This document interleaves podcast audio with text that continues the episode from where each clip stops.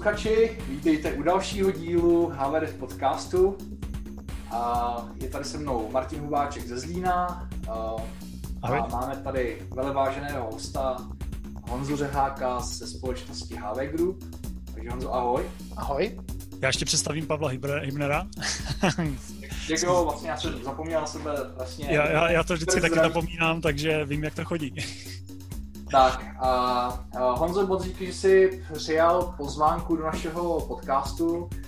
Ty jsi taková velká osobnost české elektroscény, takže se moc těšíme. Těch témat, které tady můžeš nabídnout, je celá řada. A tak bych ti předal slovo, aby ses trochu představil a odkryl nám kus svého příběhu, jak jsi začínal a kam tě to vlastně dostalo. Ahoj Pavle, děkuji moc za pozvání do vašeho úžasného podcastu který moc rád poslouchám, takže jsem zvědav, jak budu usínat, až sám sebe budu poslouchat. Děkujeme. Děkujeme. No, jak já jsem začínal, já nevím, jak jsi začínal ty, ale já jsem začínal v elektrokroužku s pájkou. No, já jsem začínal nikoli v kroužku, já jsem začínal tak, že jsem koukal tátovi přes rameno, co to, co to nosí v tašce a uh, upřímně fascinovalo mě to vlastně skrze, skrze Robotron, tam to někde začínalo. I když je pravda, že vlastně můj strýda byl opravář televizí, takže mm-hmm. vlastně my jsme to už jako v rodině měli. Já jsem vlastně, eh, keď sám první vajku jsem viděl u něj v garáži a on tam vždycky spravoval ty desky a, a zdroje v těch, v těch starých telkách, takže tam si myslím, že jako ta vůně kalofony už jako ve mně určitě něco zbudila, ale, ale o tom zase někdy příště. Teďka je to hlavně o tobě. Děkuju. No, um, já jsem s elektronikou začínal, člověče, to byl ještě konec komunismu, akorát to končilo a kdy jsem si tak snad nějaký jako čtvrtý, ne, nějaký pátý, možná šestý třídě, no, jo, pátý nebo šestý třídě, jsem zjistil, že je krásný kroužek e, elektroniků v, ve stanici techniků v Praze, v Praze pod Vyšehradem, kam jsem, kam jsem zjistil, že mi tam krásně jede tramvaj a, a jako aktivistické dítě jsem se tam sám vydal a zapsal jsem se do, do kurzu elektrokroužku a samozřejmě první věc, co si pamatuju, co jsem dělal, kromě nějaký pyramidy z odporu, byl blikač. Jo podstatě kdo nedělal blikač, nikdy nebastlil. A e, v asi 30 variantách. A pak se mi nějak podařilo... Asi, pak se nějak... Logitronic? To byla taková ta s pružinkama? Mm-hmm. Asi jo, no. Jo, jasně, jasně. Ta spružinka byla, byla boží. To byl můj první blikač. No, ale to bylo moc omezující, ne, ne, to já jsem si radši bastl, tam, tam, to víš co, já jsem se furt bál, že si odprasnu ten jediný tranzistor, nebo ty dva tranzistory, pak to byla nějaká verze s hradlama. A to jsem se furt bál, kromě tohoto tahání těch drátků v těch pružinkách, to bylo hrozně takový zlouhavý. Takže, takže eh, já jsem se pak nějak jako bastil. A, a eh, jako kroužky byly skvělý, protože pak se jezdil na tábory a tak a, a na různé soutěže a to vlastně bylo jako hrozně skvělý, protože já jsem nějak vlastně na té základní škole si jako pamatuju, že jako v ostatní třeba jako hráli nějaký sporty a mě to jako hrozně nebralo a já jsem si připadal jako divný, že mě to jako nebere. A a, a vlastně jsem jako chodil na nějaké ty sportovky a oni to furt hrozně prožívali, ty míčové hry a tak. A já jsem si byl jako divný, jako o co jim jako jde? No tak dej gol, no bože, no. no, takže, takže ale jako toto to bastlení a to, to bylo dobrý. Uh, takže ano, blikač 30krát jinak a odpuzovač krtků a, a tak. A, uh, a bylo to tak, jako, že jsi už domů jako uh, dělal, doma jsi dělal nějakou dílničku, tahal si tam součástky, anebo si vyloženě jako jezdil do těch klubíků? Ne, ne, to jasně, že jsem pracoval doma. Já jsem měl, uh, moje máma hm, kreslila na prkně, takže měla úžasný stůl, který měl metr na dva metry. Od té doby trpím tímhle, tímhle syndromem, že pořádný stůl má být ten největší možný. A uh, tam vždycky, vždycky, když se dalo, tak jsem si tam rozložil to všechno království a pak jsem ho se skládal a uh, tam jsem si bastlil a dělal jsem všechno možný. Uh, no a já jsem z té generace, která relativně brzo, relativně brzo skončil komunismus a přišli počítače, nebo ještě na jeho konci přišli počítače. A uh, teď bylo potřeba jako si udělat svůj vlastní první počítač. Jo. Uh, já si třeba pamatuju, Víš se o písičkách nebo ještě o nějakých osmibitech? No jasně, že PMDčko bylo PMDčko, jako prostě jo. nahrávat, nahrávat z kazeťáku bylo nejlepší, ale uh, to už dneska jako, to už dneska nesmím říkat nahlas. A uh, no nějak, nějak jsem se nějak uhnul gumáku a pak už jsem nějak začal s písíčkem. Já si pamatuju, že největší bůh byl Václav Mečan, který ho tímto zdravím, jestli poslouchá, protože tehdy, když jsme měli motherboard, motherboard, na kterém bylo megabyte paměti, tak on, eh, on tehdy vymyslel, že přece eh, ten druhý megabyte tam můžeme nadspat pomocí 4.1.2.5.6, což byly, což byly DRAMky s jedním bitem, protože když se dali čtyři na sebe a ta poslední, ta čtvrtá nožička data se vohnula a strčila se, strčila se normálně na, na drátu do toho, tak to bylo jako 4.4.2.5.6. Takže prostě jako když tohle tehdy vymyslel, tak my jsme vlastně zjistili, že si všichni můžeme upgradeovat svoje první AT, AT o další megabyte paměti. A takže prostě v tom vlastně Václav, Václav byl Bůh. A, a všichni jsme pařili Wolfensteina a to byl tehdy prostě nejvíc, že? A čemu se hodil, čemu se hodil ten druhý megabyte? No právě k tomu, že ty hry byly aspoň trochu použitelný, že jo? Nebo, jako, nebo že vlastně ten druhý megabyte byl podstatný jako v tom dosu už. Aha, takže buď to zapneš nebo nezapneš tu hru. No, v podstatě, no, nebo prostě ta paměť nějak byla potřeba úplně na všechno. A, a, a tak, takže tohle, bylo, tohle, byla, tohle byla tahle doba. Uh, takže prostě první PC, první PC bylo to nejvíc na světě tehdy. A... Co bylo dřív, Blikač nebo PMDčko? Hmm, Blikač, PMDčko, ještě, ještě nesmím zapomenout na sbírku amatérských rádí. To, jako, to si pamatuju jako jeden z největších pokladů dětství. Že se mi podařilo, že se mi podařilo koupit někde, koupit někde od nějaký paní, co měl sbírku její syn, který se odstěhoval, tak sbírku amatérských rádí rok 1980 až 1990 nebo 91, v tomhle roce nějak jsem to kupoval celý. A to byl jako poklad. No. Takže... A vyloženě si byl takový ten čtenář, co vyloženě jako jste snažil pochopit ty schémata, nebo, nebo si ukresloval ti šťáky, který tam byly, nebo upisoval kódy. Jak, jak jsi to jako vnímal ten, ten čas? Ale mě vlastně jako mě vlastně jako mnohem víc vlastně zajímalo, no to je vlastně furt stejný do dneška, mě jako vždycky zajímalo, co všechno se dá postavit, ve smyslu jako na, jako na ty všechny různé typy aplikací, na které jako ty lidi, ty lidi jako vlastně používali. Jo. Já tam já si pamatuju, jak prostě někdo vymyslel, že pomocí fotoodporu v, v, ve schránce bude zjišťovat, jestli tam někdo hodil dopis, aby se nemusel chodit koukat. Jo. Tak prostě on investoval prostě 300 hodin času do toho, že prostě se mu doma rozsvítilo světýlko, když mu někdo hodil dopis do schránky. Jo. To je prostě jako boží, že jo že někdo je ochotný prostě investovat. To. Tak dobře, tak rok 1980 třeba 6, jo. Ale, ale stejně. A šlo o to tenkrát, že cesta byla cíl, že jo? Ano, ano, cesta byla cíl, to je v pořádku.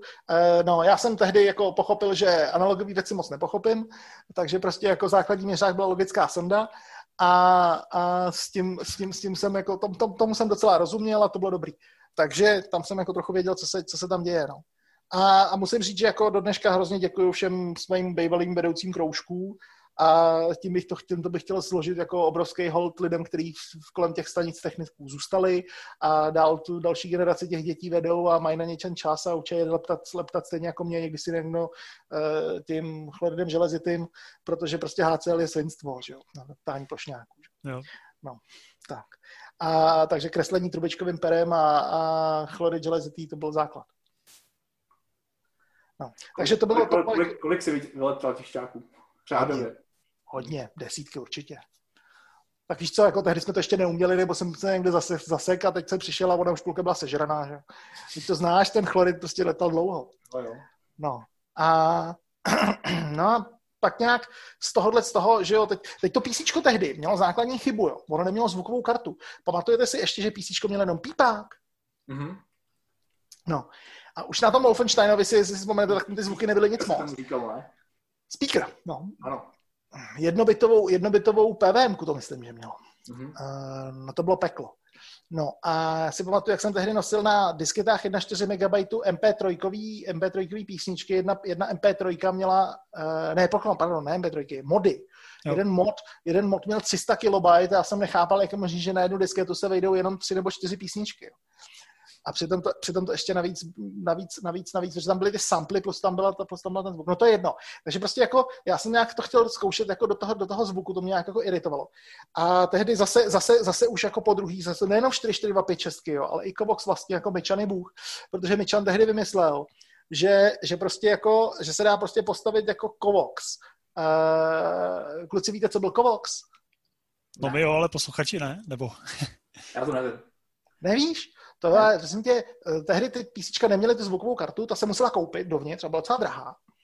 A, eh, ale měli paralelní port na tiskárnu. No a my jsme vymysleli, že jako, a někdo vymyslel, že k nějakému moč playeru právě tehdy udělal, udělal DA převodník, který strčil na paralelní port. Jenom, že vlastností DA převodníku je, že vlastně tam nepotřebuješ žádného brouka, že jo? Tam ti vlastně v zásadě stačí nějakých asi 10 odporů nebo něco podobného. A v zásadě z toho paralelního portu ten analogový signál uděláš. A furt je to tisíckrát lepší než ten speaker. Takže... Je fakt, že na tom paralelním portu tenkrát jako, že s tím operačním systémem nebyl takový problém s latencí. Tím, jak nebyl mm-hmm. multitasking, tak si vlastně měl garantovanou odezvu, tak to možná si šlo, no. To bylo boží tehdy, no. Ano, tehdy se, tehdy se, tehdy se, tehdy se zásadně časoval nopem. A No a takže my jsme, takže, takže to. Takže no, já jsem prostě... Démáčko, asi neviď. Mm, ne, démáčko myslím na paralelní portu už nebylo. Jestli se vám náš podcast zdá jak rychlý, tak si vypněte turbo teďka posluchači. to ale není dobrý nápad. Takže Kovox, Kovox s turbem, jo, vždycky. Nejenom Kovox, úplně všechno. Turbo zpět. tak, uh, no ne, takže prosím tě, já jsem byl takový jako docela podnikavý dítě, který jako teda všechno to, co si naučil na těch kroužkách, tak jsem se snažil nějak aplikovat v praxi. Takže napřed jsem, napřed jsem vyráběl z kindervajček uh, prasátka, kterým blikaly oči z dvou LQ stovek LED diod.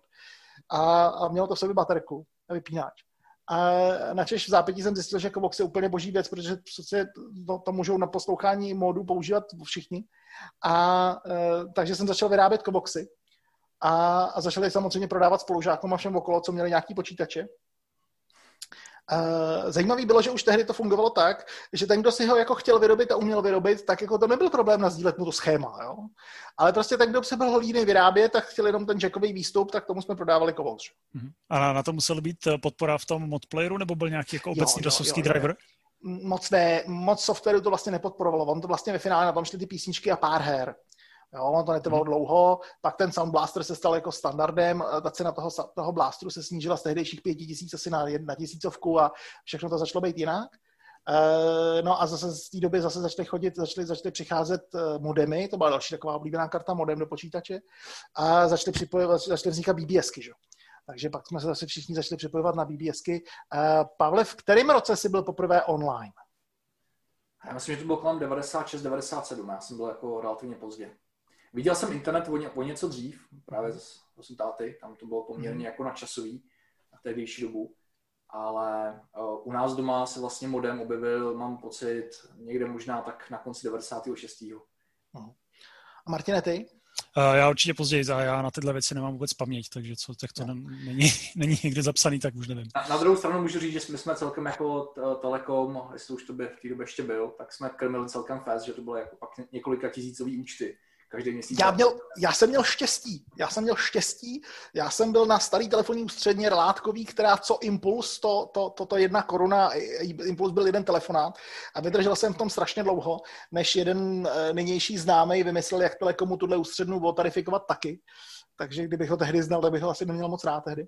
A e, takže já jsem jako vysel dlouho na to, na, na BBSC a vždycky jsme někde jako se pokoušeli propojovat.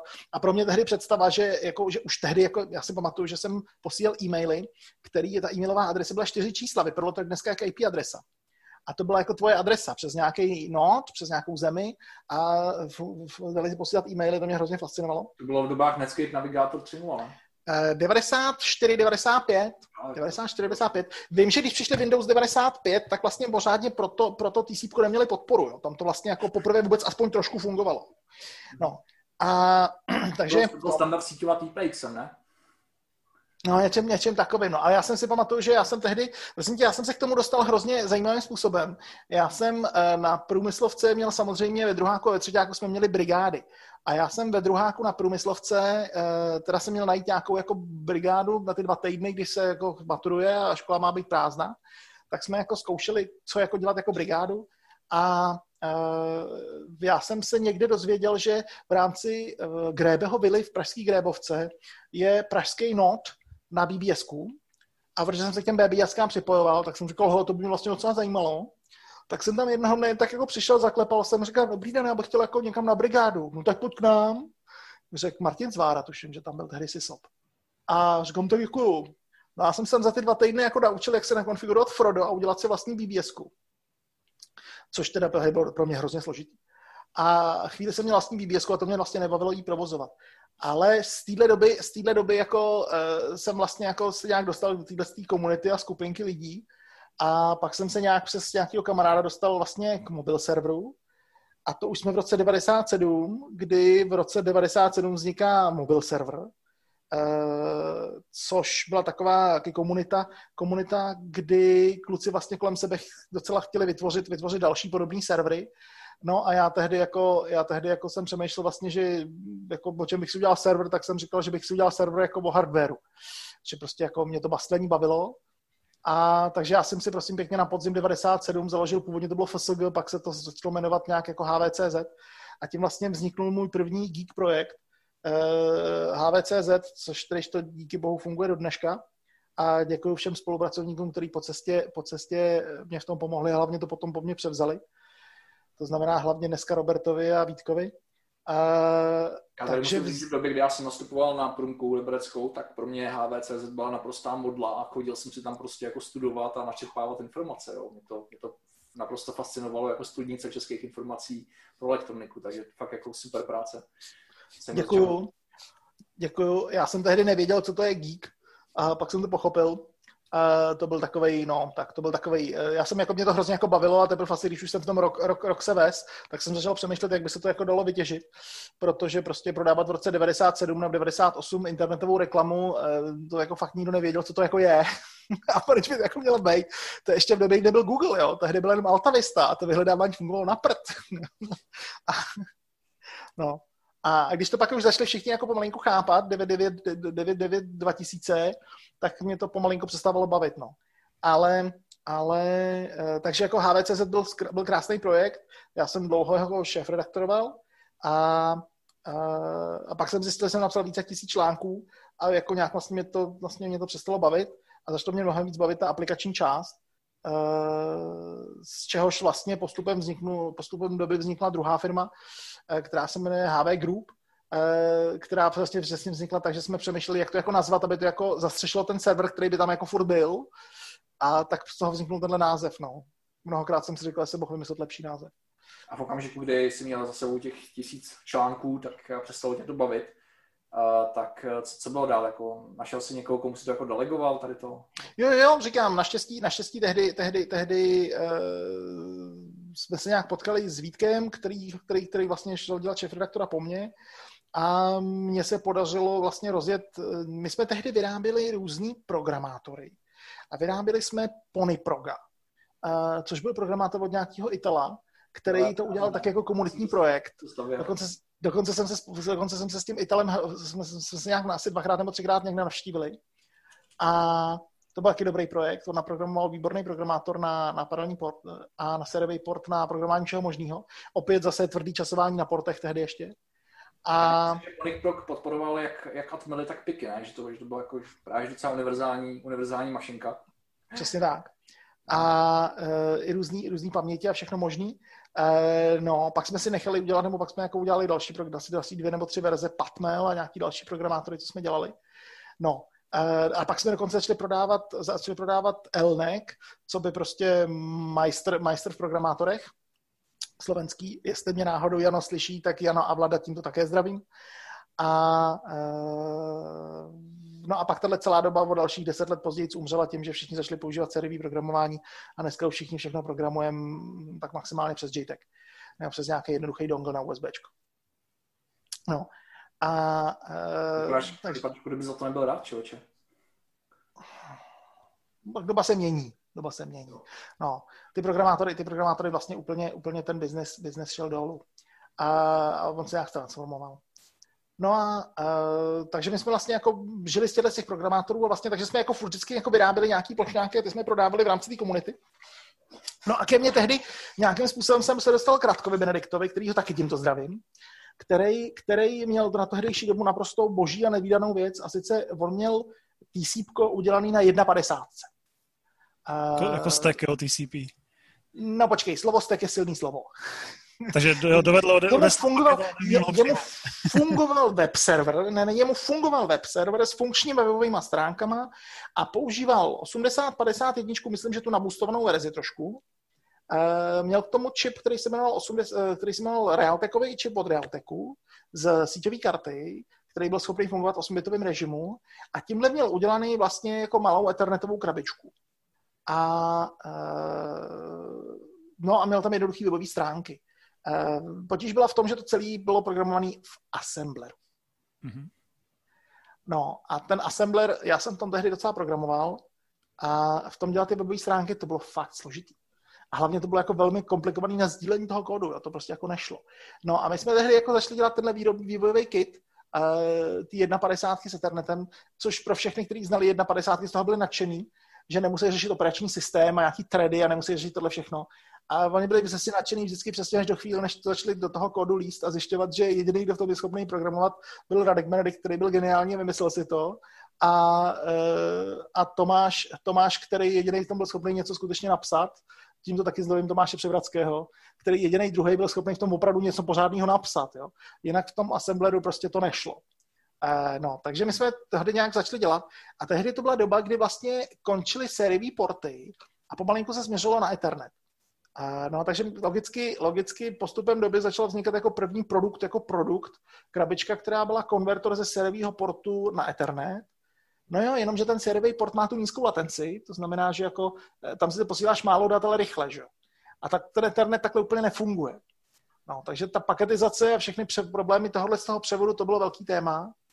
A tím vlastně vznik, začaly vznikat první jako produkty, produkty a tohle už jako nepatřilo do toho HV serveru. Do toho HV serveru patřily ty programátory, ty ponyprogy, ty vývojové kity, to jo, ale tohle už potom byl produkt, takže proto jsme vlastně z hry zakládali HV Group, a, eh, a eh, tohle jsme vyšlenili do Chvilku, chvilku zadrž, využiju teďka mezery.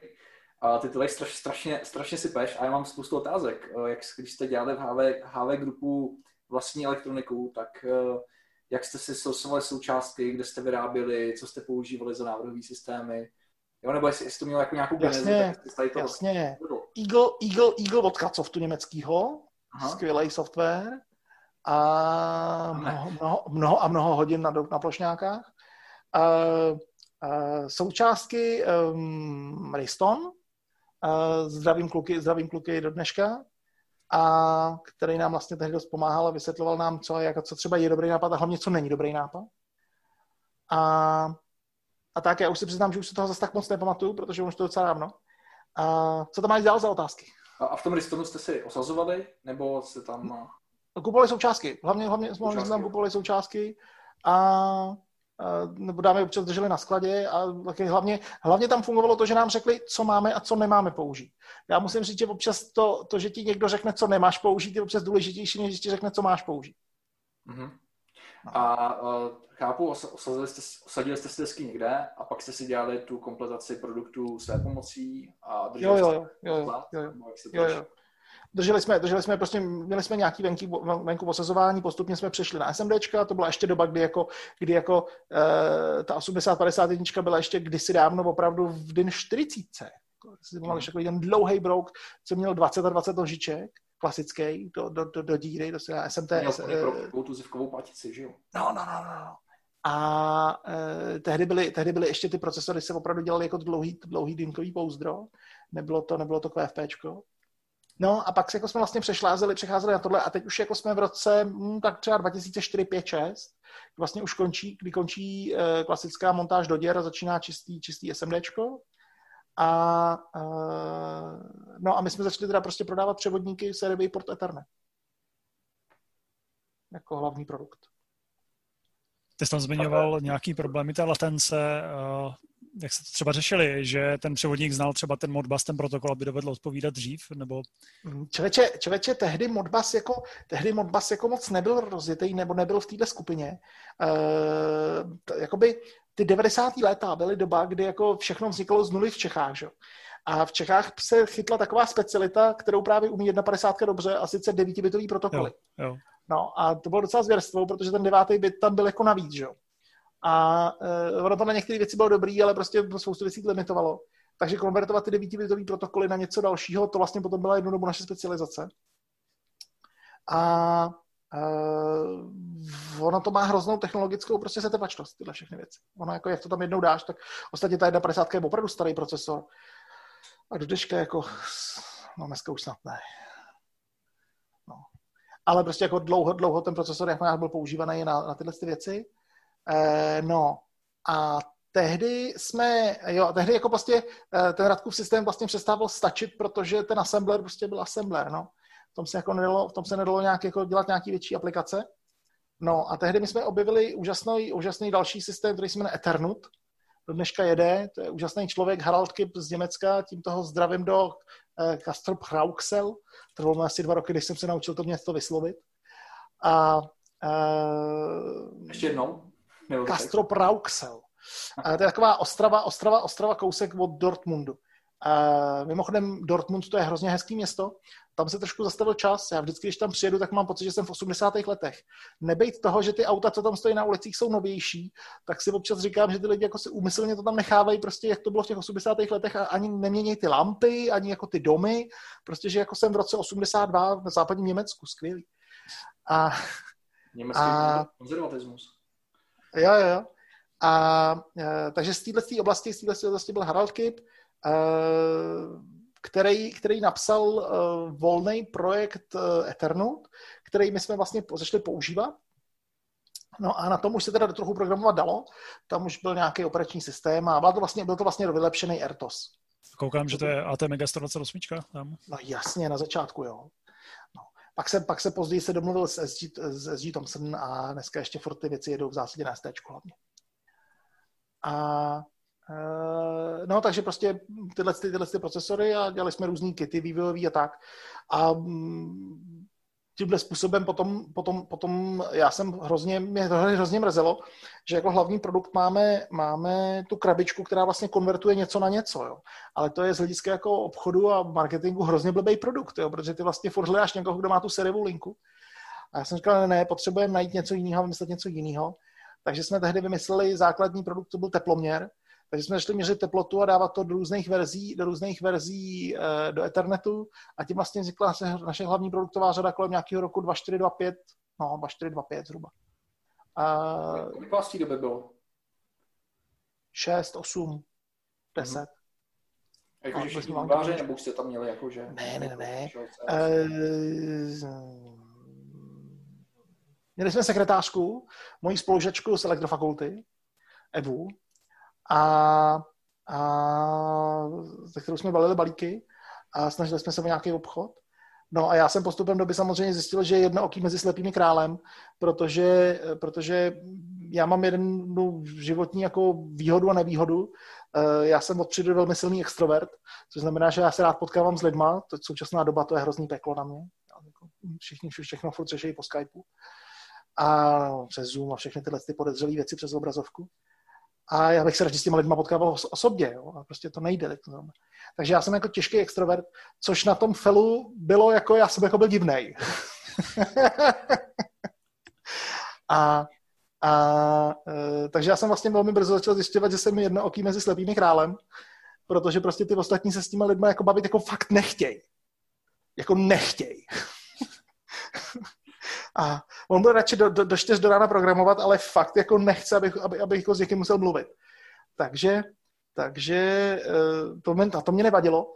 Takže já jsem jako vlastně brzo začal nějak tíhnout víc tomu obchodu a k nějaký té organizace té firmy, a než k tomu vývoji samotnému, takže už jako pak jsem brzo začal od toho vývoje utíkat. No. Nestejskal se ti? Nebo jak dlouho to trvalo, ten tvůj útěk? Ale tak celý život, ale to víš, že stejská, taky celý život, to víš, že jo. Jako. Pak jsou takový ty návraty, jo. Teď na můj třeba aktuální návrat se jmenuje Nodred. Prosím vás, kdo ještě neznáte Nodred, najděte si to, je to naprosto úžasná věc. To jsme rádi, to používáme. Dobře no, známe. No, jasně. A dneska jsme, použi... dneska jsme tak odvážní, že to používáme i pro produkční nasazení. Že jo, že jo. začátku jsme tomu nevěřili, jsme mysleli, že to je prototyping. To je ale, ale já, já, zna, já, znám jedno, to jede.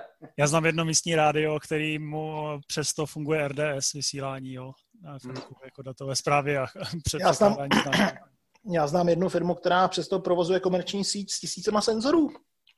A taky to funguje. Má to teda jako vyfutrovanou, vyfutrovanou slušnou, slušnou databázi a, eh, a to. A na moji otázku, pro boha, proč se to udělali na Nodredu, tak přišla odpověď, protože máme tým sedmi lidí, ne sedmdesát.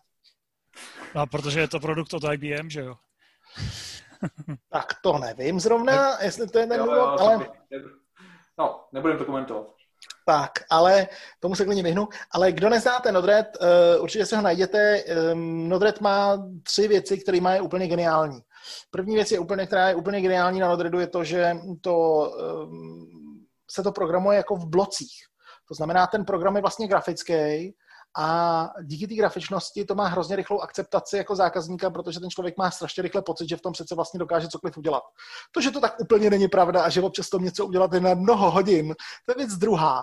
Ale, ale při nejmenším ten člověk má ten pocit, takže se do toho vrhne a začne v tom něco kreslit a páchat. Stejně to nakonec píšete v nějakém skriptu. Ale, ale máte ten pocit, že to teče v tím JSONem těma blokama. Kdo zná programování klasických PLCček v blocích, tak tohle je vlastně úplně stejný princip, akorát ty bloky bloky, ta propojka, ten drát, který jde mezi těma blokama, tak po sobě nenese 0,1 nebo ani analogovou hodnotu, ale nese po sobě JSON. Takže prostě ty bloky potom na to nějak různě reagují. Uh, druhá úžasná věc Node-REDu je v tom, že to běží všude. Takže si to pustíte na Windowsech, pustíte si to na uh, Linuxu, může to běžet na serveru, může to běžet na Raspberry a i na tom nejmenším. A ten program je vlastně jenom JSON kód nebo JSON struktura, kterou děláte Ctrl-C, Ctrl-V vlastně se tam přenesete a celý to je webový, takže vlastně jediný nástroj je webový, webový prohlížeč a e, pak kliknete magické tlačítko deploy a ono to za jednou začne běžet a má to nějaký, má to nějaký webový, webový, webový jednoduchý ksicht, který na ty složitější věci není, ale na základní jednoduchý tlačítko, tlačítko display grafik, jo. A e, hrozně rychle se v tom dá udělat nějaký prototyp. A časem i relativně funkční věc. Ale rozšíření je tam úplně na všechno, na IKEA, zá, IKEA zásuvky, žárovky až pod... Modulem. Mimochodem, Mimochodem, tady se dostáváme k dobré otázce. Já, když jsem s Nodredem před dvěma lety začínal, tak v aktuální firmě Netio, která dělá chytrý zásuvky, jsme hrozně řešili, jestli si necháme udělat takový zákaznický blok, přesně takhle, jako na tu zásuvku, na tu zásuvku, jako má to ta IKEA třeba, a nebo jestli to tam uděláme přes různý protokoly eh, tím otevřeným parsováním. A nakonec teda zvítězila, zvítězila ta inženýrská metoda a udělali jsme to časem tím parsováním. Protože jsme si řekli, že vlastně to bude eh, jako víc s těm programátorům bližší ve chvíli, bude jakýkoliv problém. No. Ale to jsme, to jsme, to jsme utekli. Takže prosím vás, kdo neznáte Nodred, vřele doporučuji Nodred, protože to je přesně ten návrat, kdy se člověk hroznou chutí vrátí k tomu Nodredu a pak se tam pachtí s nějakým skriptíkem, protože přece potřebuje jenom přetypovat nějaký blbý pole a dostane ho přes MQTT a potřebuje ho někam poslat JSONem nebo něčím jiným podobným a, a, a to, jako, to je radost. A celý no, to potom graficky když, když potřebuješ řešit nějakou úlohu, stáneš extensionu. Většinou je velká šance, že už to někdo vyřešil. No, anebo taky ne. A nebo taky ta extension se tváří, že to, že to někdo vyřešil a pak stejně se nešel jako těch integrací, potřebuješ někam ty data dostat, že jo, tak většinou to, to no. někam, tak už, tak už má svoji nodrďáckou bublinu. Tak, ano, prostě jednoduše Nodred jsou krásný univerzální vidle, zprava doleva a zleva doprava, z jakýkoliv protokolu na jakýkoliv protokol. Tak, Uh, no. Ale nemáš, neměl jsi aspoň takový pocit jako to, toho zapření, jako že ty přece tady nebudu graficky programovat, jako co to, co to má být? Neměl jsi to aspoň v začátku? Ne, já měl tu hroznou radost z toho, že nakonec, že ten program vidím. Jo, že, že tohle nemusím číst jako ten kód, ale že ho vidím. Ta, ta, ta grafičnost je prostě ta nejlepší možná věc, která tam je za mě. No, a to je jedno. A, uh, takže prostě, takže prostě Nodred je takový dobrý návrat. Tak, co dáme jako další téma? Uh, Nety určitě bude jako další téma, ale nejsem si jistý, jako jestli už, eh, jestli už se k tomu chceš dostat, nebo jestli tam k tomu povedeš nějaký osim... Proč, proč ne? Um, my jsme v HB Groupu postupně přešli z těch různých, z těch různých převodníků, pak jsme začali dělat uh, senzoriku, začali jsme vyrábět od roku 2006, máme celkem použitelnou řadu, která se jmenuje Poseidon, která je krabička z jedné strany různý senzory, primárně teplota, vlhkost a kontakty, z druhé strany Ethernet a spousta různých protokolů. Uh, tohle jsme šli prodávat do různých aplikací po celém světě. Eh, já jsem si tehdy udělal, já jsem si tehdy udělal sám pro sebe eh, univerzitu života z hlediska toho, co to je obchod a co to je marketing a co to je segmentace trhu a tak. A pochopil jsem, že tyhle věci jsou docela zajímavé. A takže jsme nějaké rozjeli tohle. No a pak kolem roku 2015 už jsem byl zase... Tak... To, to se učil své pomocí a ne, jako, jako jak si... ne, ne, já jsem, měl tehdy, já jsem měl tehdy docela kliku, já jsem to nějak dobře spojil s vysokou protože po té, co jsem se nechal šikovně vyhodit z elektrofakulty, uh, no to je jedno, to je jiný, to je jiný příběh, tak... Uh, pokračuj, pokračuj. Tak, okay. jsem, tak jsem šel na dopravku a uh, to byl dobrý nápad, protože, protože ČVUT, ČVUT fakulta dopravní byl vlastně jako takový nej, nej, nej, nej, nejsložitější technický gimbal v Praze. Ty dopraváci mají vlastně hrozně široký jako spektrum, ve kterém jako se musí pohybovat. Ano, přiznávám, že o vláčkách jsem se toho naučil víc, než jsem kdy v životě chtěl vědět, ale, ale s touhle výhradou, s touhle výhradou, já jsem tam vlastně potom dělal ekonomický směr a já jsem se vlastně spoustu toho naučil ve škole. Takže já jsem skutečně ve škole měl marketing, management a tentokrát jsem ty knihy tlustý jako čet a vlastně jsem si scháněl vždycky ty nejtlustší knihy a bylo to fakt zajímavé. Takže uh, já jsem vlastně na dobu na, dobu na uh, fakultě dopravní vzpomínám velmi rád, protože já jsem to, co jsem se tam učil, docela rychle jako aplikoval zpátky a ačkoliv to byla ekonomka, tak to furt byla ekonomka v hávu ČVUT, takže se trochu počítalo a jako mělo to docela úroveň a vzpomínám na to velmi rád. To byl, to byl jaký rok, když jsi byl na té dopravce? Ty člověče, končil jsem 2007, takže tuším, že 2001 až 2007. Mm-hmm. A, a, takže to bylo dobrý a jsem chytil pár jako velmi dobrých profesorů. A takže tam jsem si jako pochopil, pochopil, pochopil, jak to musím udělat tyhle ty věci jako segmentace a tak dále. Musím říct, že dneska je výborný, vtipný čtení, když se podívám otevřu diplomku svojí z téhlejší doby. Jak jsem si myslel, že ty věci budeme dělat, tak to se člověk nasměje hodně a když pak vidí, jak to dopadlo úplně jinak. No a... Zajímavý, že jsi byl schopný skloubit jako tu školu ještě s, jako s dobře nastartovanou firmou, respektive už dvěma v té době, jestli se nepletu. A... Eh, s jednou, protože musím, musím, musím, musím poděkovat ještě jednou všem bývalým kolegům, protože HV server fungoval dost samospádem a, a eh, vlastně jednou s jednou. A no jo, to šlo taky. Musím si že když se zpátky koukám na to, kde jsem tu energii bral, nevím, ale ano, eh, to fungovalo dobře. Ještě jsem se k tomu stihnul učit, chodit učit německy a zařizovat nový byt a takové ty všechny věci k tomu dělat paralelně. A takže to byla, to byla, to byla, to byla tahle doba. No a my jsme pak jako trošku rozjeli víc prodej do zahraničí, protože to já jsem měl vždycky jako touhu, že, že jako proč bych prostě zůstával v Čechách, že prostě je potřeba, že potřeba eh, za český peníze vyrábět v Čechách a prodávat to do světa což se tehdy docela povedlo. A e, takže jsme rozjeli nějakou mezinárodní distribuci. Mm, no a pak nějak se dostalo, že kolem roku 2015 jsme se s tehdejším společníkem domluvili, domluvili že tu firmu nějak přeorganizujeme. A už jsem byl taky takový hodně vyšťavený a unavený. A, mm, tak nějak se mi stalo takový to, že neumím úplně odpočívat. A tak jsem nějak zjišťoval, že vlastně neumím odpočívat, že, jako, že dost s tím mám problémy. A asi jsem byl úplně, asi určitě jsem hodně workoholický. A e, No a já jsem tehdy udělal takový jako zásadní životní změnu, že jsem říkal, tak a do, dobrý, tak já teď jako si budu užívat jako trochu víc klidu. No jak si myslíš, že to dopadlo? Nevydržel jsi to. No já jsem v podnikatelském inkubátoru na ČVUT, kde jsem se, kterýho jsem se tehdy trochu motal jako na pozici nějakého mentora, tak jsem potkal, potkal dalšího potom pozdějšího společníku Jirku, který, který měl vlastně vyvinutou vodní dýmku, a e, říkal, že vlastně potřebuje akorát tu vodní dýmku jako vyrábět a prodávat. Takže vlastně hledá někoho, kdo mu pomůže s tou výrobou a e, s tím, že to teda budeme prodávat do světa. No a já jsem si tehdy řekl, jo, tak vodní dýmky, to je zajímavý, konečně tam nebude jako elektronika. Říkal jsem si, konečně by tam třeba taky mohly být nějaký ženský, tož ty technici jako nikdy nebyly. Prostě by to mohla být jako exkurze do jiného světa. A jsem si říkal, tak vlastně proč ne? Ještě tam byl nějaký záměr stranou, ale ten úplně nevyšel a já jsem se na rok pustil do, do, do světa vodních dýmek. No, to nebylo dobrý. To nebylo dobrý. Um, Zase je to trochu jiná mechanika, ne? Materiály. To jo, ale kluci mě ty vodní dýmky jako nebavily. Hmm. Tam jako je základní problém. Já jsem jako vlastně poprvé v životě pochopil, proč se ve všech těch příručkách pro ty startupisty a pro ty podnikatele píše, dělejte jenom to, co vás baví. Mě to jako nebavilo. Já jako, jo, já si jako jednou za půl roku rád dám vodnici. Za půl roku. Jo, ale oni všichni kolem mě kouřili jako každý druhý večer. A s tím jako je spojený nějaký takový jako větší klid a větší jako vyrelaxovanost a to jako, já jsem jako zjistil, že jsem moc velká motorová myš, takže třeba když se řekne, že nový model bude v pondělí, tak já bych ho třeba ve středu rád a, a ne jako přes, přes, přes, přes příští čtvrtek. Uh, no, takže, takže vodní... S tady tím segmentem, no. Tak, no a ten Jirka měl tehdy, Jirka měl tehdy krásnou vodní výjimku, která byla jako opravdu pěkná. Byla udělaná z plexiskla, což bylo jako skvělý, že se s tím, že by se to jako dalo prodávat do hotelů a do míst, kde je voda, protože tam nemůžeš chodit se s ničím skladěným. a že bys tam jako dávat různý ovoce a tak dále. Uh, on měl, nebo Jirka má naprosto neuvěřitelný uh, dar na toto nafotit, že to vypadá úplně božsky. A takže on udělal výbornou vodní výjimku, akorát to mělo jediný problém, a sice, že ta vodní výjimka byla jako trošku objekt krásy.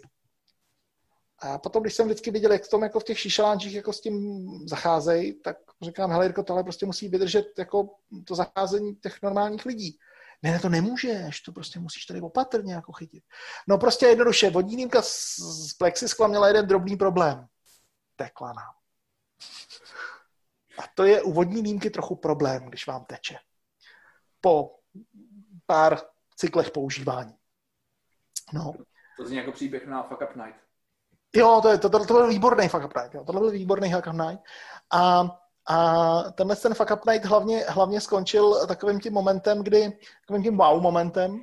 A já vlastně mám takovýhle wow momenty dva, takhle silný.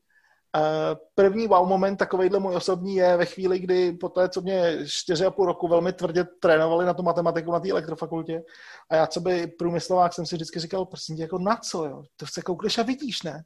To jako na co? Prostě jako, a prostě, no dobře tak jsem to nějak protrpěl, ale moc jsem tomu nerozuměl, proč jako mám teda podstupovat. No a pak jsem teda na té dopravce skončil, skončil na předmětu, který jsem měl pružnost, pevnost.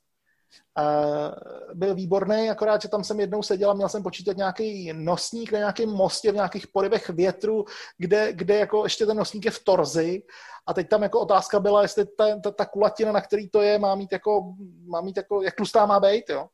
A já jsem na to koukal a říkal, no ty prdě, jako tady ta věc může prostě být jako, tam může být prostě jako 3 mm, stejně jako 30, jako.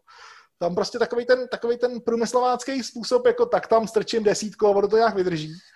Tam jako nějak jako, jako prostě nešlo použít. A já to tak sedím, koukám si to a pamatuju si, jak to dneska, jak najednou přišel takový ten vnitřní pocit, wow, tak to prostě dosadím do toho vzorce a zintegruju to, ne? No a ono z toho vyšlo, že to má mít 12 mm. A prostě jako fakt to bylo jako boží protože prostě najednou jako ta brutální matematický aparát k něčemu byl dobrý. A já jsem to konečně pochopil, proč mě tak strašně mučili na té elektrofakultě s tou matematikou. No. Sice trochu to, pozdě, ale... To má hodně lidí, že prostě proč, mu, proč mi na začátku třeba neřeknou, k čemu mi to jednou bude, že jo, ty integrály, jo. No, e, ne, že bych tak často posílal, počítal nosníky na mostě, ale v životě se to docela hodí. A rozhodně si nemyslím, že to byl ztracený čas, to teda bych nikdy v životě se nedovolil říct. Jo. To, že já jsem na to byl jako hodně slabý, to je věc druhá, ale, ale uh, rozhodně jsem za to rád, protože to jako nastavilo nějaký přemýšlení. No, no a tohle byl jeden wow, wow, wow moment život. A druhý takovýhle wow moment byl přesně tenhle ten moment s těma vodníma dýmkama, kdy, kdy uh, já jsem tomu společně, já jsem vlastně celý život vyrůstal v té skupině těch technických lidí, který jako drtivá většina mých kamarádů a přátel byla ještě výrazně techničnější než já, protože já jsem tam byl ten, ten, kdo mluvil a on byl ten, kdo jako si to vzal někam do jeskyně a tam to vyřešil. Že? A teď to přines vyřešení. Přines vyřešení. A já se tehdy pamatuju, že tehdy, když nám to vodní dýmka jako tekla, tak já jako tomu společníkovi říkám, hele, tak prostě tam to těstění udělej v zápichu, ne? A ona mě jako ukáže, říká, v čem? Já říkám, no v zápichu. Tak to nakreslím. A já jsem viděl, že on nechápe, o čem mluvím. A v té chvíli mi došlo, že pokud nechci být konstruktor vodních dýmek, tak tady nemám co dělat. Takže takže tímto znova, postup, znova pozdravu Jirku, třeba nás poslouchá, tak uh, doufám, že si tenhle moment nepamatuješ tak silně jako já. Já jo.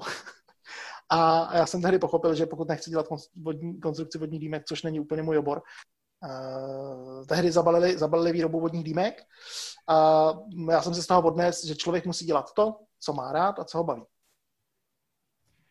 Byly jste nějaký super pozitivní momenty, jako že třeba díky vodním dýmkám se spodíval do Indie, nebo, nebo v rámci business navštívil nějaký zajímavý místa, které by si jinak normálně navštívil? Hmm, to asi ne, ale já musím říct, že jsem se hrozně moc dozvěděl sám o sobě. A rozhodně toho nelituju. A byla to určitě zajímavá zkušenost a jsem vlastně vrátil jsem se zpátky do eh, elektrooblasti a do, do vývářské skupiny a jsem za to hrozně rád a jsem mnohem, teď už chápu, proč mám tuhle skupinu tak hrozně rád a proč jako, proč jako prostě mm, chci strávit pokud možno zbytek života v téhle skupině. Tak to zní jako taková message pro všechny ty, kteří jako eh, mají nějaký zaječí úmysly, tak eh, možná, že zajít a znovu se zavřít do čajovny. Bude, bude takové probuzení. Uh, no ne, no tak v těch vodních výjimkách jako třeba prostě z té inženýrské firmy já jsem jako neznal tak jako v takovém rozměru, jako že, že vlastně musí řešit s tím, že třeba tobě přijde úplně normální, že ti za to zboží, který jim pošle, že třeba někdo za ní zaplatí peníze a že třeba jako, že třeba jako ty věci mají nějakou kvalitu, kterou jako čekáš a prostě, prostě je to takový jako normálnější, no. Takže, takže uh, a to si myslím ještě vlastně jsme měli docela kliku. Uh, takže, uh, takže já jsem hrozně rád za engineering a za svět engineeringu. Uh, uh, no a tím se dostávám do firmy Netio, kterou jsme založili v roce 2016 a která vyrábí něco jako chytrý zásuvky, uh, který, který vlastně na dálku je vlastně, řekněme, že to je prodlužovačka s Ethernetem, s Wi-Fi, která umí na dálku vypnout a zapnout nebo měřit jednotlivé zásuvky. Uh, já když jsme to vlastně začínali dělat, tak já jsem vždycky na kolegy koukal a říkám, prosím tě, co tam jako laboruje tedy, to je jako zásuvka, jako, chápeš, zásuvka, jako relé prostě, sepne, vypne a jako, tak to jako je. Co tam jako řešíte? No a tak během let jsem, my jsme lidi začali tím, že jsme koupili hotový produkt po někom jiným. A no, právě, to, dělal... to v roce 2016 si to měl těsně. Málem, málem jsme to byli my, ještě s původním zaměstnavatelem. A tím uh, já vím, já vím, já vím. Já a tím bych to jako si uzavřel. Ano, zdravíme, zdravíme Petra Seligra. Pavle, Pavle, jenom je otázka, jestli jsem měl teda štěstí, to taky nevím. Ale, ale, ale prostě, ale prostě uh, rozhodně nás to nějakým způsobem nasměřovalo. Já si pamatuju, pamatuju tu větu, jak jako říkám, prostě, a jako co tam jako řešíte, jsou to jako zásuvky, prostě vypneš a zapneš, ne? Jako, what the fuck? A a postupem doby jsem jako pochopil, že e, jasně, můžeš se k tomu tak stavět, ale pak se jako stává, že, že na tom budeš tak jako dneska některé nejmenované výborné produkty domů, který na sobě mají napsáno 10 ampér, když ti pustíš 8, tak se teplota zvedne z 50 stupňů Celsia na 70 a pak se to po 10 minutách vypne. Protože prostě bohužel základní vlastností zásuvky je, že tam teče jako, že tam připojíš obecní zařízení. A to obecní zařízení tam prostě jako musí fungovat. A bohužel já jsem příliš velký perfekcionista na to, abych jako akceptoval, že to funguje na, led, na, na, na, na světla a ještě jenom na žárovkový a na ledkový už blbě. Takže, takže... Uh, Induktivní zátěž. No, ano, tak ono to má ten problém, že když se spíná, když se spíná, ona není musí být ani induktivní, ona stačí úplně, ten spínaný zdroj stačí. Uh, tak on ten spínaný zdroj, když se sepne tím relátkem, tak uh, ono to vygeneruje nějaký EMC puls, který na těch 220 už není úplně zanedbatelný, na rozdíl od toho DC, toho, toho, toho nízkého napětí. A e, no a prostě jako ty látka jako odcházejí, odcházejí relativně brzo, to znamená po pár jako stovkách cyklů, ne, nebavíme se o tisících. A takže takové, takové ty snabry, co se tam dávají napříč, tak to ničemu nepomáhá, jo? Ne, ne, Stabry je dobrý na něco, ale pak zase třeba si vezmeš ledkový světýlko, to jako vypneš tu zásuvku a to ledkový světýlko trošičku svítí v noci. Ano. No, což, což způsobuje snabr. Jo. To je super věc, ale prostě jako vysvětluj tomu člověku, a proč mi to svět, ledkový světlo svítí? Mm-hmm. to je vyplý.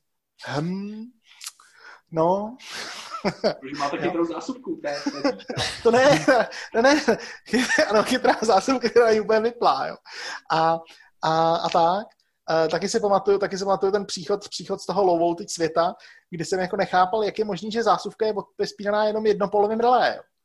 Říkal, tam je, jako se může stát, že spínáš ten nulák, ne? Nespínáš tu fázi.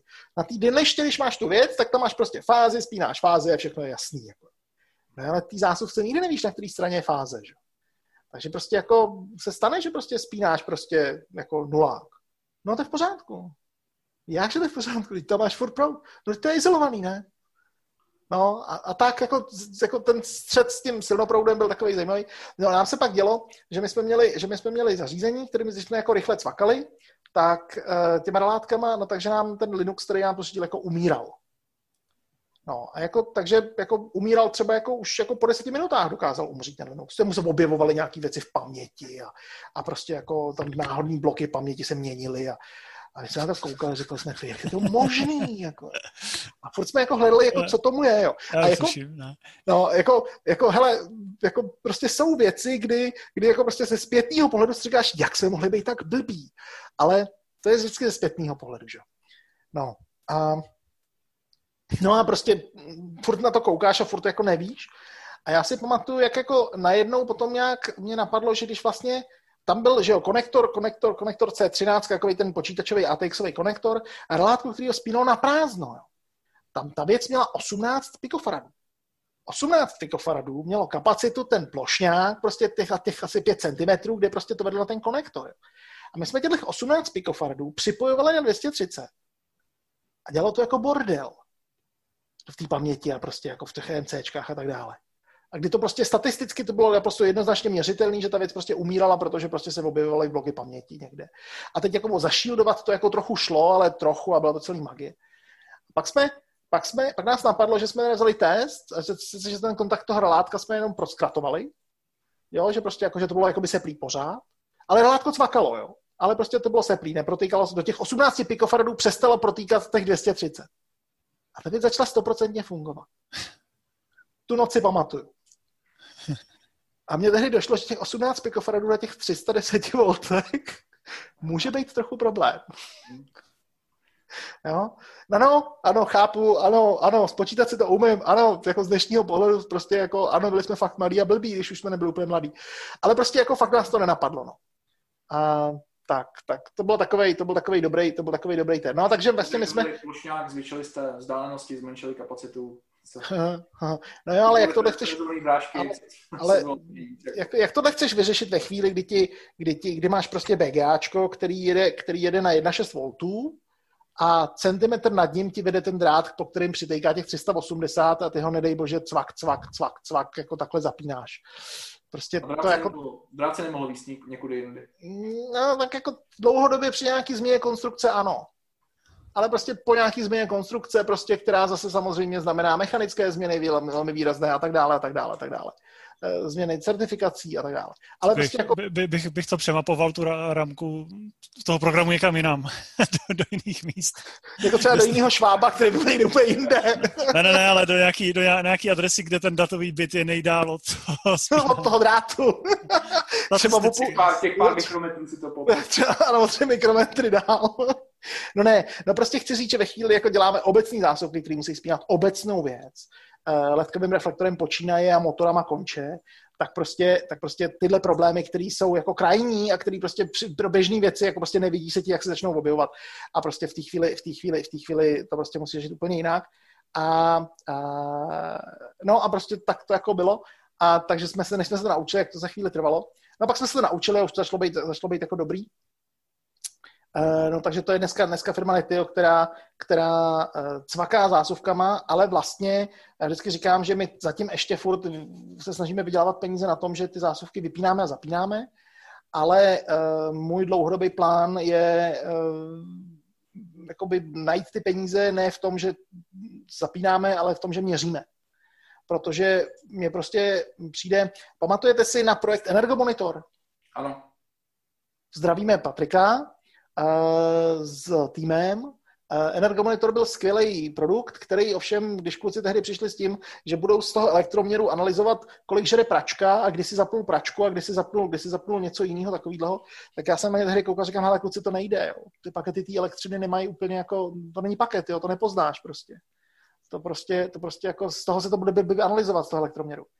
A, a, a oni tehdy tom se snažili se tom najít. A jsem říkal, to jenom nepůjde tak se, taky pokud vím, se jim to úplně moc nepovedlo, uh, protože těch prostě, ty, ty všechny spotřebiče jsou paralelně na, na, na tom jednom elektroměru, to se blbě hledá. Aha, takže oni chtěli jakoby nějakou průměrnou inteligenci zjistit, co, co ano, je. ano, ano, ano, jo, ano, ano, ano. Já, já, mám, mám doma něco podobného na třech fázích a kdybych tam neměl ty tři fáze, tak to taky nepo, tak to vůbec nepoznám, jo, co těch pěti spotřebičů doma jako žere, no, takže... Jo, jo, jo. To, to je zajímavý téma, který můžeme taky někdy otevřít, uh, jo, uh, mimochodem teď je, no, to je jedno, uh, bychom šli moc do strany, ale v každém případě uh, tenhle celý paradigma, tenhle celý paradigma se zásadním způsobem mění ve chvíli, kdy neměříš elektroměr pro byt, ale měříš jednu zásuvku.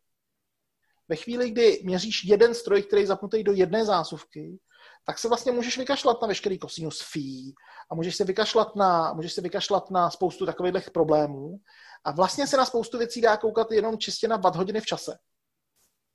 A všechny, veškerý mechanický stroje si schopný počítat jako hodiny z čase. Takže my teď třeba máme, máme tady v Nodredu udělanou krásnou aplikaci, ve které měříme naši chytrou zásuvku, měříme s ní spotřebu a ten Nodred ti přesně řekne, eh, že když to máš připojenou ledničku, takže ta lednička funguje, protože lednička má tu vlastnost, že když do ní žere teče správný proud, takže pravděpodobně funguje. A eh, nebo máme připojený automat na kafe a ti počítám kafe. Takže jsme, takže jsme udělali display pěkně na zeď, kde počítáme kafe. Samozřejmě, když počítáme kafe blbě, tak to ten, ten, ten jeden, ten, ten chudák Petr uh, okamžitě dostane od všech sežrat, protože to, že se počítá blbě kafe, člověče to vědějí všichni ve firmě. No. A, a, a, takže prostě počítáme z té spotřeby, spotřeby, spotřeby kafe. Je to v podstatě jenom o nějaký křivce, křivce spotřeby. Ve chvíli se ta delta zlomí, takže prohlásí, že skončilo kafe a e, počítáš znova. Nicméně tohle vlastně můžeš použít na všechny mechanické stroje. Takže to vlastně strašně snadno s jasně predikovatelnou cenou, zjistíš, eh, že se zavírají dveře od garáže, kolik cyklů udělali. Zjistíš, eh, kolik cyklů udělal nějaký mechanický stroj, v podstatě každý. Lisem počínaje a přes automat, který vydává Coca-Cola, konče. Protože prostě, jestli to je prostě 6 Wh hodin, 17 Wh hodin, 300 Wh hodin, prostě během nějakého času, tak prostě to byl jeden cyklus. Hotovo. No a z téhle analýzy, z téhle analýzy z 230, tak to je vlastně to, kam bychom rádi směřovali a byli bychom schopni eh, z toho, z toho vlastně obecně zjišťovat to, že nějaký zařízení a stroje fungují tak, jak mají. Mm, to je určitě jako hezká, hezká strategie, pěkná myšlenka. No a tohle, to, dneska to máme tu, tu, tu chytristiku v tom Nodredu, eh, dlouhodobě chceme tu chytristiku nadspat, nadspat do toho zařízení. Zaujalo mě to, protože tady už několik, po několikrátý padnou ten Nodred, eh, tak já, co si pamatuju, Netio, je pravda, že jsem teďka nějakou dobu nesledoval úplně ten sortiment, co, co, jak, konkrétně, jak konkrétně umožňuje to programování, ale svýho času mě připadalo, že to bylo hodně jako overengineering, co se týče právě těch programovacích možností, že jsi tam měl Lua a spoustu dalších věcí a tak. A bylo to možná v té době, jako, co jsme to sledovali, 2016, 17, možná, že ten produkt se teďka už vyvinul jako trochu jiným směrem, třeba se to zjednodušili, ale, ale přišlo mi to jako, že to byla hodně komplexní záležitost na to, že to byla zásuvka. Včetně samozřejmě podpory všech různých protokolů a, Uh, no ano, uh, ze mě si vždycky kolegové dělají srandu, že jsem, že jsem open API polygot, jo. protože vždycky, vždycky ve všech těch firmách se snažíme, aby ty naše zařízení mluvily v podstatě všema protokolama. A jediný běžně rozšířený protokol, který nepodporujeme, je Backnet protože ten je v Evropě, Evropě pouze v Británii a jinak je to američani. Uh, nicméně, nicméně uh, ten produkt, ten produkt vlastně dneska jako je v zásadě hrozně jednoduchý, hrozně jednoduchý uh, senzor, jako, který vypadá jako prodlužovačka z bambulí. Bambuli je wi ano, dneska je ta analýza v Nodredu. No a my právě vybíráme některé bloky těch analýz, který časem nacpeme do toho zařízení dolů, uh, jenomže ono to je s těma analýzama složitější, že? Prostě tam jako, mm, tam musíš vědět, co hledáš vlastně. Takže tam jako připravujeme nějaký bloky, které prostě nacpeme do té standardní verze a ta standardní verze to bude nějak rozumně měřit a a budeme se moct obejít bez toho Nodredu. Eh, plus eh, Netio vyvinulo i na to spínání vlastně celkem jednoduchou věc, a sice Netio Cloud, eh, což je prostě normální cloud, ve kterém se na dálku připojíš a děláš cvak cvak. Ovšem má tu základní vlastnost a sice, že je zabezpečený. To znamená, že, to znamená, že ty ta komunikace mezi tou krabičkou a tím cloudem je zabezpečená. Což musím říct, že v drtivé většině zařízení, které dneska potkáváš na trhu, není. A pokud, pokud řekneš, to je určitě zabezpečený, tak si buď jistý, že to zabezpečený není. Protože to zabezpečení žere spoustu zdrojů, žere spoustu času, věci strašně komplikuje. Takže pokud si jenom nejsi jistý, tak to znamená, že to zabezpečený není. Co tam používáte za hardware v té Wi-Fi zásuvce? Uh, SPčko, uh, 32 a vždycky dvouprocesorový systém. Vždycky no. dvouprocesorový systém. Uh, Pavle, schválně otázka na tebe. Máte ještě někdy nějakou aplikaci, ve které je inteligence v modemu? V modemu. Um, nemáme teďka žádnou aplikaci, kde bychom měli inteligenci v modemu. A já už jsem, já jsem, já jsem... Systémům, tak my máme jako takový design princip naší firmy od její vzniku. My jsme začali všechno, všechno na 20 bitech a doufám, že nepůjdeme nikam níž. Mm-hmm. Ale co se týče jakoby eh, té schýzy, jakoby, kde, kde tu aplikaci provozovat, tak eh, jako máme, máme třeba fúzované řešení. Většina našich aplikací běží na Nordiku, kde, kde je fúze že, s Bluetoothovým rádiem, takže i to můžeš z nějakého pohledu jako vnímat jako, jako tu modemovou, modemovou část, nebo my to minimálně jako jedno to řešení od boxu jako modem nakupujeme a lejeme si do toho vlastní firmware. Takže z toho pohledu jo. Ale okay. no, já jsem udělal... Zase na druhou stranu jako nezávislý, protože v okamžiku, uh-huh. kdy potom výrobce se ti uh-huh. rozhodne prostě uh-huh. tady tu řadu zaříznout, protože si domluvili s jiným výrobcem chipsetu, tak ty ano. jsi s tím SDKčkem úplně nahranej a končí tvůj produkt. Ano. Takže... Ano. Výborně, výborně, stejná zkušenost. A přesně z tohohle důvodu, já už jsem po jednou po jedné zkušenosti došel k závěru, že já chci aplikaci vždycky venku v procesoru a modem chci mít jenom jako tupej modem. Čímž neříkám, že nekupujeme občas jako třeba relativně kvalitní modem, ale eh, když se vrátím, když se vrátím k myšlence zásuvky, takže máme dvouprocesorový systém jeden procesor měří a dělá cvak cvak a druhý procesor si tam restartuje tu Wi-Fi jakkoliv potřebuje a třeba stokrát za minutu, když prostě tam není jiná cesta, jak to udělat. Aha. A s Wi-Fi, s Wi-Fi, pánové, to mi věřte, že bez mohutného restartování se dvě třetiny věcí nedají vyřešit. Ale hmm ale to je, to je, to je jiný téma. No takže prostě my jako na ten cvak máme udělaný chytrý cloud, který, který je zase open API, to znamená je vlastně paralelně k těm všem protokolům, který tam jsou, eh, který, který, který, který je můžou dělat cvak cvak. No a teď zrovna máme takový osobní, osobní jako výzvu a sice, že se učíme, jak, to, jak prodat těm lidem to, že ten cloud něco stojí. Protože to je jako obrovský téma, prostě odejít od toho, že ten hardware je teda za peníze a ta, ta služba je zdarma a je vždycky hrozně složitý téma uh, jako vysvětlit tomu zákazníkovi, že to stojí peníze kvůli tomu, že ten cloud ještě za rok pojede. Protože prostě mm, ten Číňan má ten model, že prostě on vám udělá zásuvku nebo vám udělá kartu, která vám sbírá data do foťáku a posílá vám mailem nebo cokoliv jiného. No a prostě jako za rok, za dva, za tři, za čtyři eh, ten cloud vypne a řekne, kup si nový model. Jo, ale vy tu zásuvku máte někde na sloupě, nebo ji máte prostě někde jako v serverovně, jako tam jako se dostat je prostě jako čtyři hodiny času. A vy jako tam nepojedete vyměnit nový model jenom proto, že prostě Chongovi přestal fungovat portál. Jo. No a to je, to, je, to je prostě jako, a tohle je téma, jako vysvětlit těm lidem, že prostě jako žádný oběd není zdarma. Že prostě nic není navždy zdarma. Takže my říkáme, ano, my ho máme placený a máme placený a chlubíme se tím proto, protože to znamená, že bude ještě za dva roky fungovat. My jsme v trošku jiné situaci, protože my třeba v hardwareu děláme hodně LP1 zařízení, takže tam automaticky jakoby svazuješ to zařízení s nějakou službou a priori, konektivita.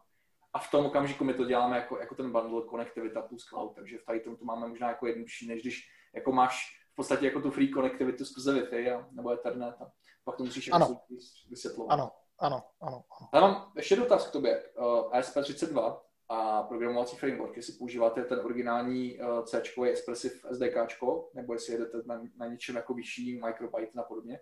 Uh, mám ten pocit, že tam bylo spousta debat. Uh, něco jsme migrovali, ale přiznám se, že téhle chvíli se ptáš dobře, ale hloupýho.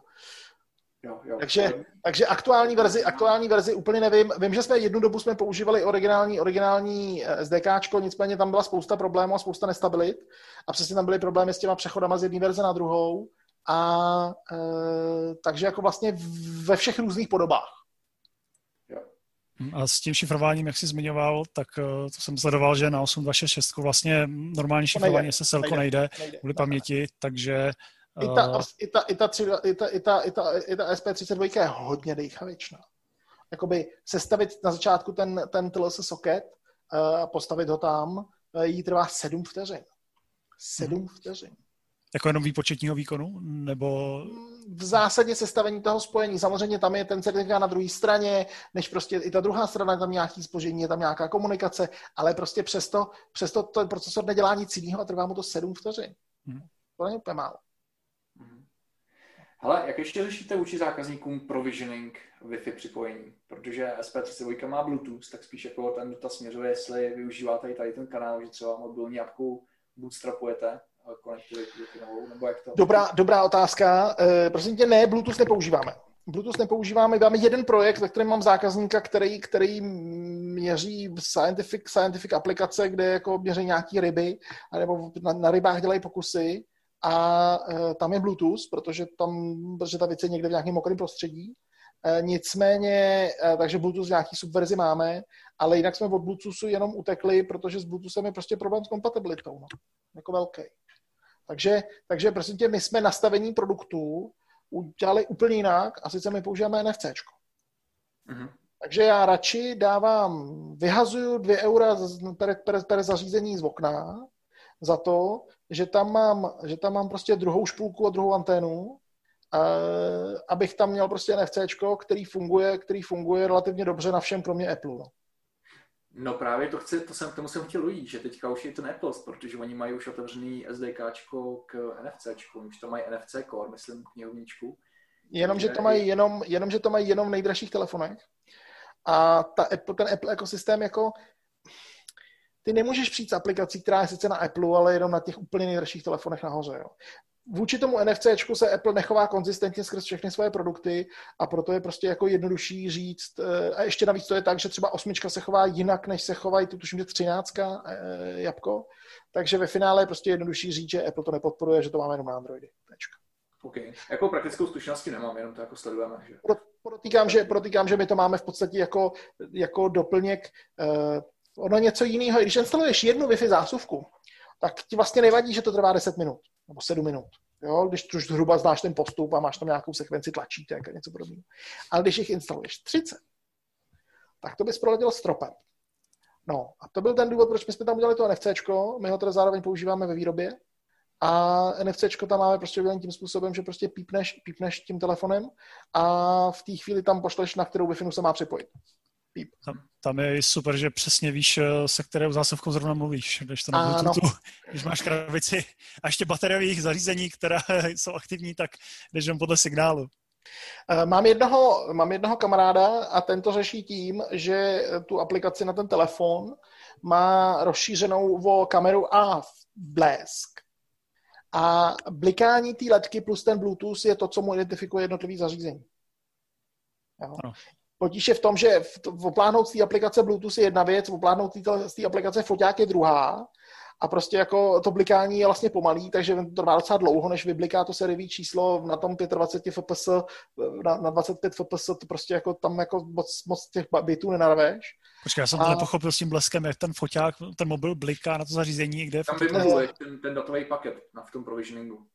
Mm, v podstatě, v podstatě ta letka na zařízení komunikuješ přes Bluetooth a aby se identifikoval, ze kterým zařízení se bavíš, tak vlastně, tak vlastně to přilížíš tomu zařízení, které máš ledku, která tě bliká hmm. a ona ti nabliká vlastně své sériové číslo. Jo, už tomu rozumím. Hmm. Jo? A ten blesk se používá občas na to, aby bliknul zpátky a potvrdil to, že jo. Že prostě, že, že, že, že nějaký, nějaký potvrzení. To už si nepamatuju, jak to tam používal. Jako blesk z mobilu zpátky směrem? Blesk z mobilu blikne, blikne, blikne, blikne, blikne do té lepky a řekne prostě jako tím, že to je definitivní.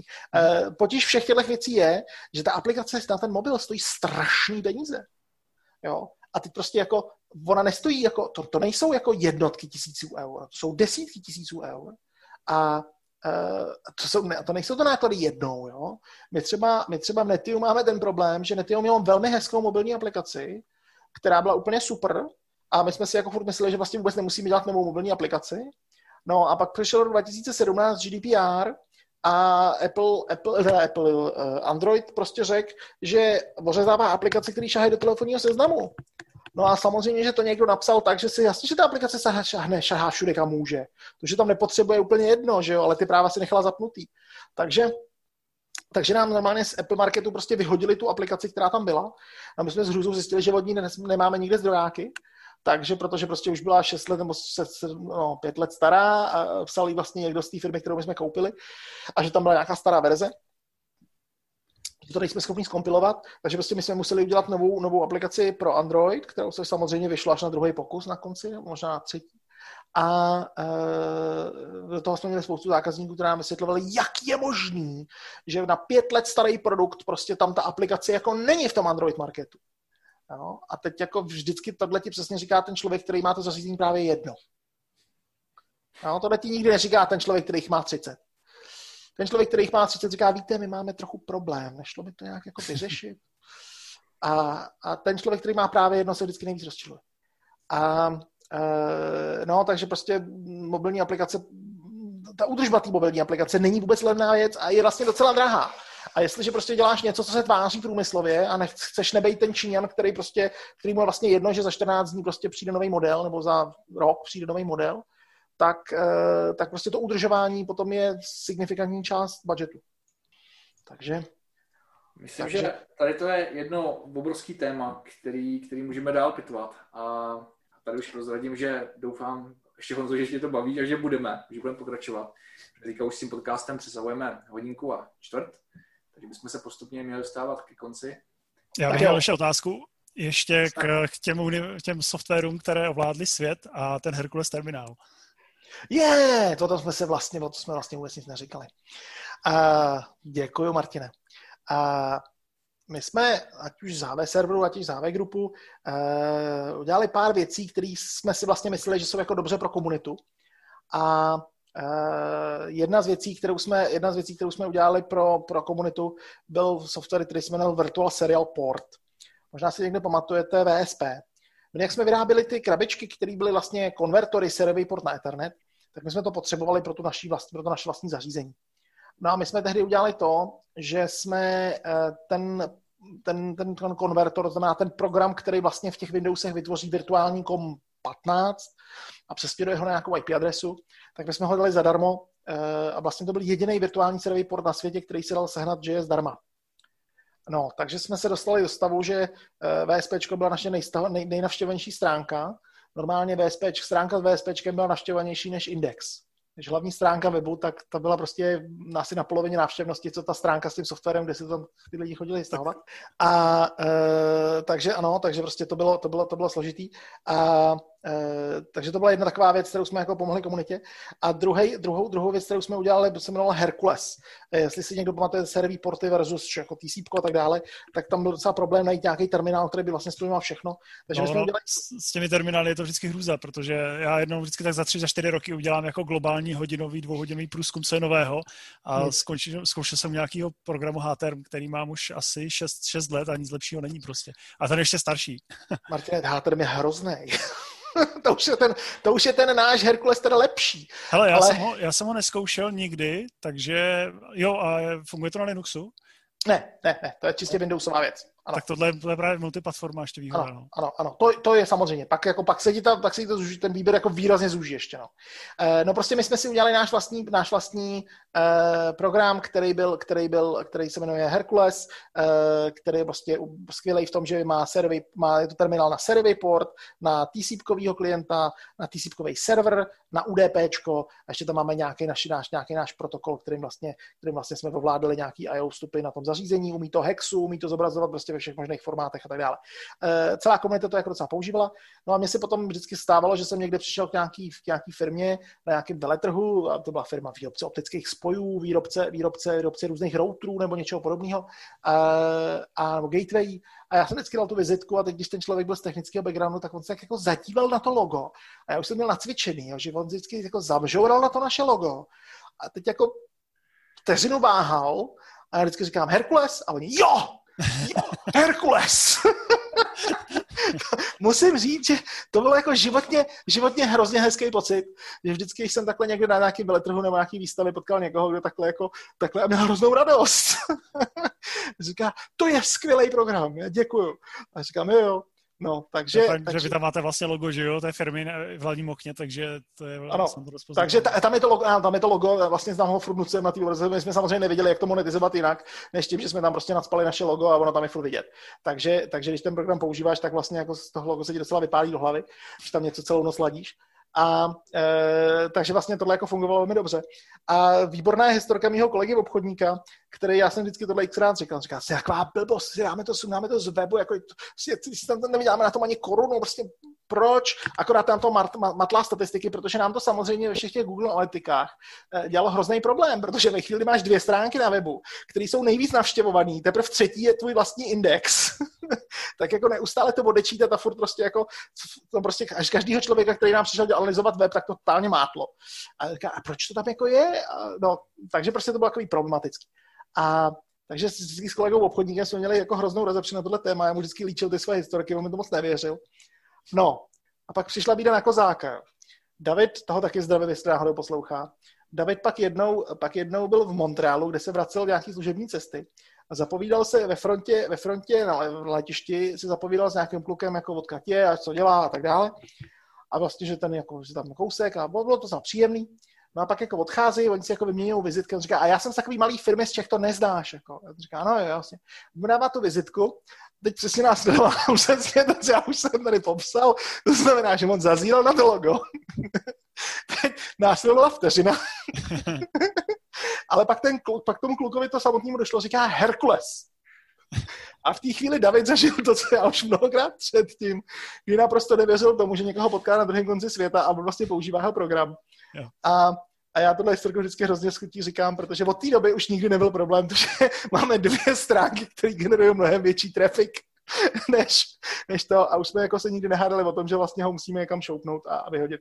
Takže takhle jako občas ta propagace občas může být jako velmi zvláštní skrz tu komunitu, když děláš nějaké takovéhle věci. Takže to byl příběh, to byl příběh Hercules, Hercules a Virtual Serial Port, který do dneška najdete na stránkách HV Group, co by dvě šikovné utility. Čem je to napsaný? Bude někdy nová verze? No, to je samozřejmě další téma, že jo. Tak, um, no. něco, něco v JavaScriptu. Ne, ne, ne, ne, ne, ne, já si typuju, jestli si to pamatuju dobře, C, to nebyl C Sharp. To Delphi. To bude Delphi, že jo? to, jo? Jsou to Delphi, jsou to Delphi a už se to dá skompilovat. Respektive dá, ale. Takže ne. Takže pokud 64 dá, bitů a takhle, že? To je Delphi 6, to poznáš už podle těch ikon. No, ano. A jsou tam nějaký problémy v kompatibilitě těch knihoven při přeprogram, při překladu na něj, takže prostě hele ne. Prostě virtuálka to jistý. nebude, mrtvá, mrtvá náleзе nebude. Ono to docela funguje, furt ještě překvapivě. Takže prostě, takže prostě jako ne, nebude. Takže to je, to je, to je k tomuhle. No a já jsem si dal jako, jako jeden úkol, že kdo všichni vydrželi jako poslouchat až sem, takže já potřebuji dělat jednu propagaci jednomu úplně úžasnému programu, na kterým spolupracuju. A sice můžeš podnikat.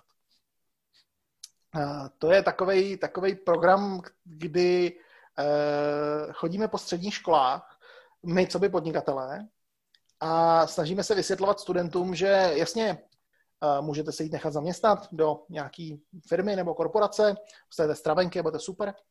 A, e, a nebo taky můžete si jet rozjet nějakou vlastní firmu sami na sebe. Ale to, že vám to tady nikdo neříká a to, že vám to nikdo nevnucuje, ještě neznamená, že to vlastně nemůžete udělat. Můžete. A e, tohle je moc dobrý program. Děkuji moc Tereze a Janě, který ho organizují a Eh, prostě pomáhají udržovat při životě. Eh, těch, těch lektorů už navštívilo těch škol docela hodně a každý rok to opakujeme.